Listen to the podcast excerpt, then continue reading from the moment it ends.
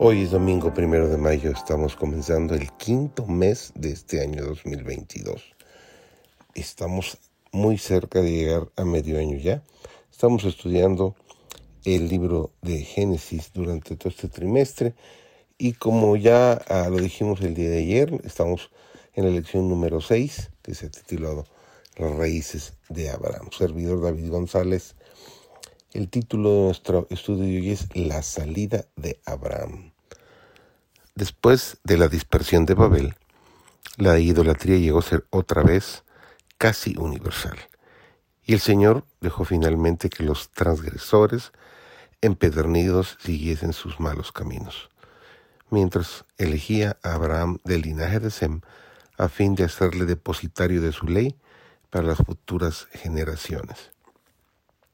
Abraham se había creado en un ambiente de superstición y paganismo.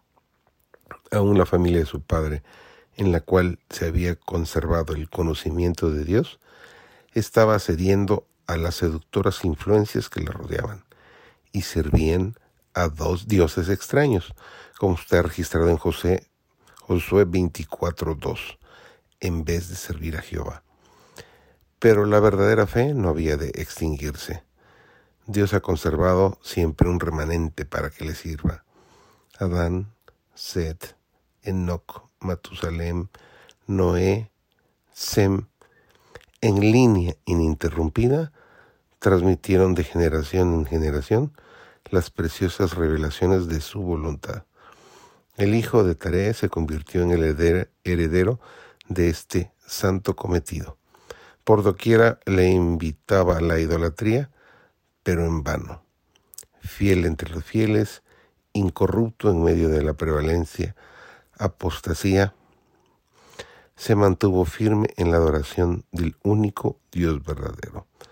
Nos dice Salmo 145:18, cercano está Jehová a todos los que le invocan, a todos los que le invocan de veras. Él comunicó su voluntad a Abraham y le dio un conocimiento claro de los requerimientos de su ley, y de la salvación que alcanzaría mediante Cristo. No fue una prueba ligera la que soportó Abraham, ni tampoco era pequeño el sacrificio que se requirió de él. Había fuertes vínculos que le ataban a su tierra, a sus parientes y a su hogar, pero no vaciló en obedecer al llamamiento. Nada preguntó en cuanto a la tierra prometida, no averiguó si era feraz y de clima saludable, si los campos ofrecían paisajes agradables o si habría oportunidad para acumular riquezas. Dios había hablado y su siervo debía obedecer. El lugar más feliz de la tierra para él era donde Dios quería que estuviese. Muchos continúan siendo probados como lo fue Abraham. No oyen la voz de Dios hablándoles directamente desde el cielo, pero en cambio son llamados mediante las enseñanzas de su Padre y los acontecimientos de su providencia. Se les puede pedir que abandonen una carrera que promete riquezas, honores, que dejen afables y provechosas amistades y que se separen de sus parientes para entrar en lo que parezca ser solo un sendero de abnegación, trabajos y sacrificios.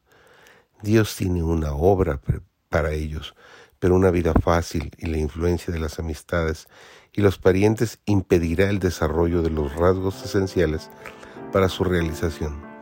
Los llama para que se aparten de las influencias y los auxilios humanos y les hace sentir la necesidad de su ayuda y de depender solo de Dios para que Él mismo pueda revelarse a ellos.